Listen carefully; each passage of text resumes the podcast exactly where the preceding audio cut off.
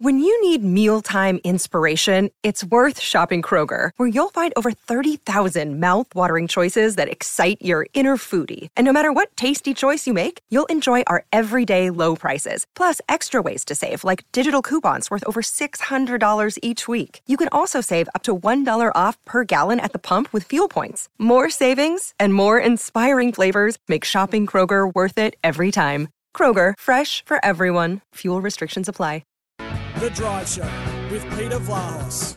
Toolmart, your complete tool centre. Proudly WA owned and operated for over 40 years.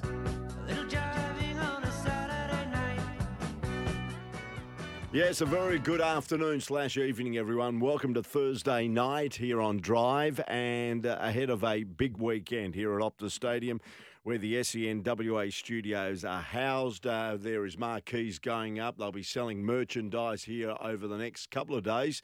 If you're coming to the football, the Festival of Football uh, with Leeds United taking on Crystal Palace tomorrow night, and Manchester United, who today trained in the rain this morning, they uh, capped it at 5,000 people at the WACA ground. I believe there's a few that were trying to get in as well. But uh, Man United take on Aston Villa on Saturday night. And of course, then on Sunday, we return to AFL.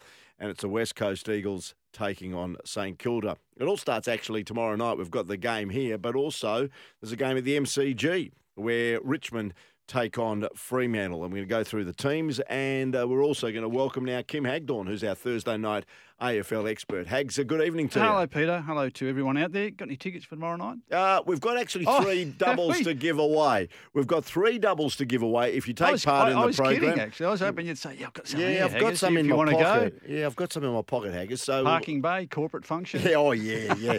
so if you want to go and you want a night out, uh, then uh, get on the Tempera Bedshed text line 0487 736 736 or the Scarborough Toyota open line 13 12 55. Three doubles to go. We'll give them away between now and six o'clock good if you'd you. like to join us. Okay. Well, I'm going to be glued to the television set tomorrow evening yeah. because at Marvel Stadium, Fremantle play for a, a spot in the top four. They, Mm. they're in the top four, but uh, if they drop tomorrow night, Fremantle are not going to finish in the top four. I, I think it is that critical. It's it's a massive round this this weekend. I know we say that nearly every week, Peter, don't we? We sort of say something about oh how important it is, and it, it, it's going to shape the top eight. Well, I think this weekend, this round 19, actually substantially shapes the September makeup for, and it's critical for the likes of Fremantle, Richmond, Sydney all top four contenders. Richmond probably shot themselves in the foot in, in, in recent times. The Bulldogs, who just have to win uh, on Saturday night, and Collingwood and Carlton, who just must keep winning to stay within touch of the top four. And that those sides have the capacity to bounce over Fremantle if the Dockers lose tomorrow night. And Richmond are just smarting. Uh, Just I can't believe how a club and a team that's been in such ominous form since 2017. I mean, they, they were within a bee's whisker, but poorly managed in preliminary final week of 218. Yeah, Mason Cox, best game he's ever played. Uh, but they played for Richmond, played an injured Dustin Martin mm. and paid dearly for it. It opened up the premiership to Collingwood or West Coast the week after once Collingwood did what they did to Richmond. So since 17, 18, 19, 20, most of last year, they, they, they- were off, but when they play their best, Richmond are still the- just about the most threatening team in the competition. And the likes of Geelong in particular, Melbourne to a lesser degree, have modelled their premiership ambitions and campaign drives and surges on the back of what Richmond did through to 17, 18, 19, 20.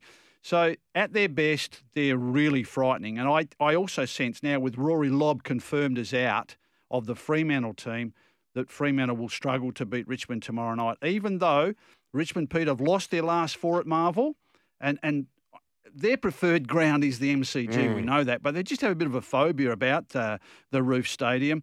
And uh, losing to North last week there, St Kilda in round three, GWS in round 22 last year, and Gold Coast in round 16 last year as well. That's the four consecutive games that Richmond have lost at Marvel.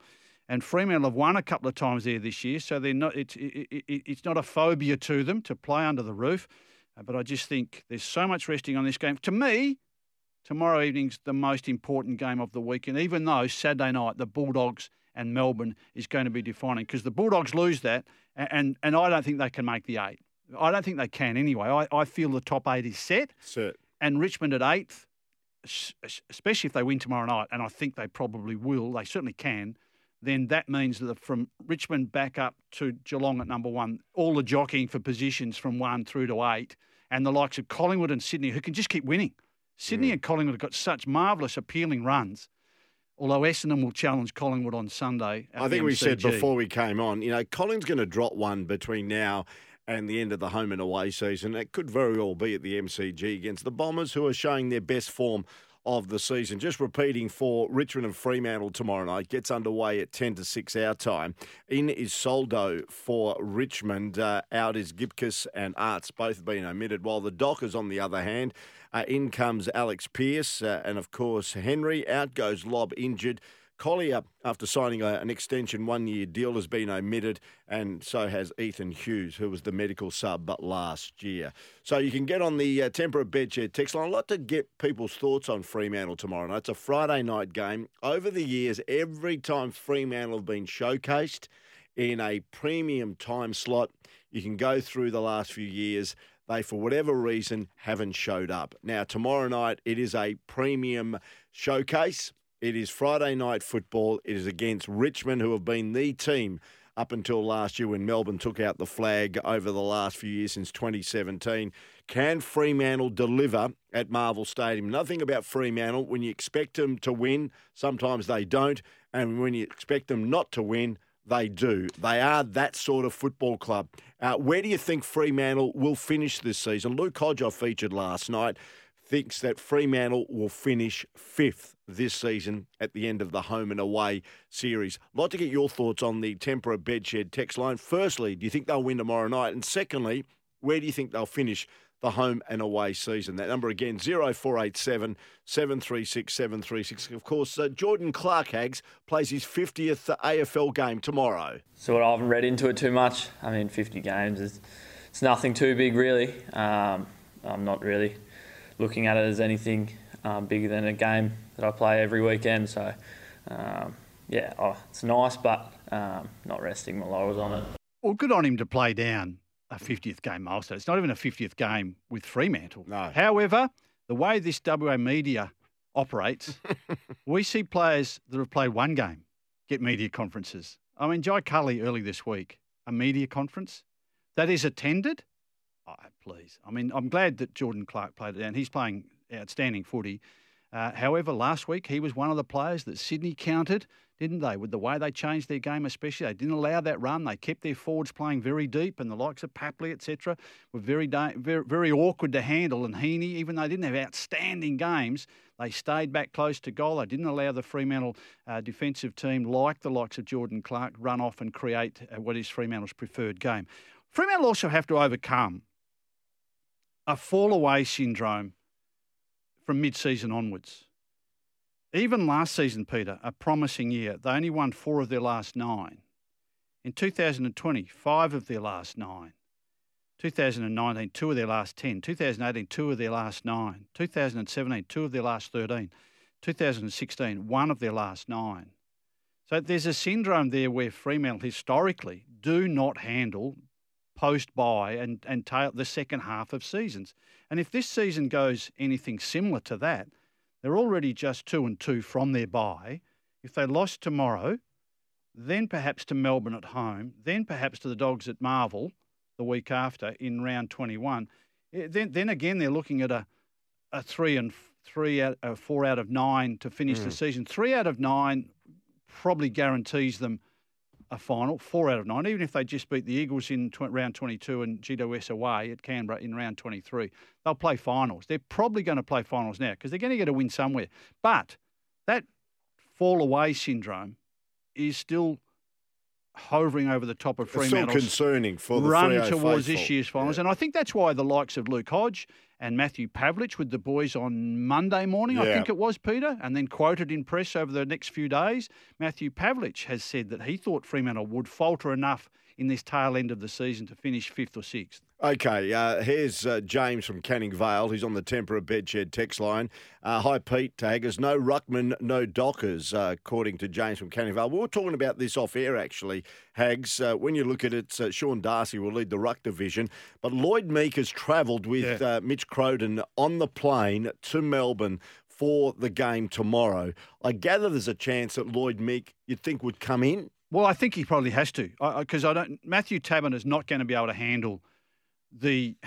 he's not going to be able to handle the Richmond defence, let alone Richmond's ruck division of Soldo and backing up Nankervis. So you wouldn't want Matthew Taberner being the backup ruckman, ruckman playing that Rory Lobb Uh, role of for, key forward and then that pinch hitting in the ruck. So Sean Darcy, an enormous job for him up against Nankervis and Soldo. I, I suspect with Meek travelling that he probably has to finish up in their final 22 off the bench. Who goes out of that uh, to make way? Someone will then wear the wear the vest because Meek would go in and. See, Young's going to stay. I thought he was one of their best players last week. Chapman's going to stay. Logue stays. Mundy stays. They're the interchange players as listed. So someone else, Frederick or Henry perhaps. Henry listed at half forward. Fred- Frederick in a forward pocket. One of those more likely, more likely Liam Henry, I would say, to perhaps carry the vest. And uh, and Meek plays as the go from the bench to the ruck, and Darcy may go forward to work with Taberner from time to time and have some kind of a rotation on that. But I suspect that Lloyd Meek has to play. Plus, his WAFL form with Peel has been outstanding, hmm. Lloyd Meek. So it's almost as if he's known full well you're going to play somewhere soon. I can reveal though with Rory Lobb, I saw him on Tuesday. I was staggered that there wasn't more back page lead stories Lobb to miss Richmond engagement. Lobb won't travel this week. It was a six day break from last Saturday to play Friday. And I saw him on Tuesday, Peter. He was one handed. His right hand only was going up to, to grab balls with short pass kick, put short handballing and short passing. He couldn't use his left arm at all. He's got a popped AC joint. It's the same shoulder he was had operated on last last uh, right shoulder. It was sorry, right shoulder. AC joint is popped. It's the third time this year he's had troubles with it. He had scans on Monday. He was never playing this week, and yet the coverage through the course of the week was oh. He's making strides toward playing. The club is confident, 50 50, that sort of stuff. He was never playing. He couldn't use his right arm at all on Tuesday. And yet he was put out in front of the cameras so that the local media would sort of say, taken strides toward the big confrontation with Richmond. He was never playing. He, he's, he's actually even in trouble now to even finish the season. It's very similar to last year when Rory Lobb didn't play from round 19 onwards with a very similar type of shoulder problem, and it needs more attention. Mm. Norman Kalgoorlie, listening on SEN 1611, says, Haggers, do you think we could get Matthew Pavlich in his All Australian jumper with Manchester United's captain holding up a Gaelic football on the front page of the Sunday Times? That's on the back end Yeah. where they got Marcus Rashford, who is a Manchester United player. What they've done is they've plonked in a Sherrin in his hands and they've snapped away. Mhm.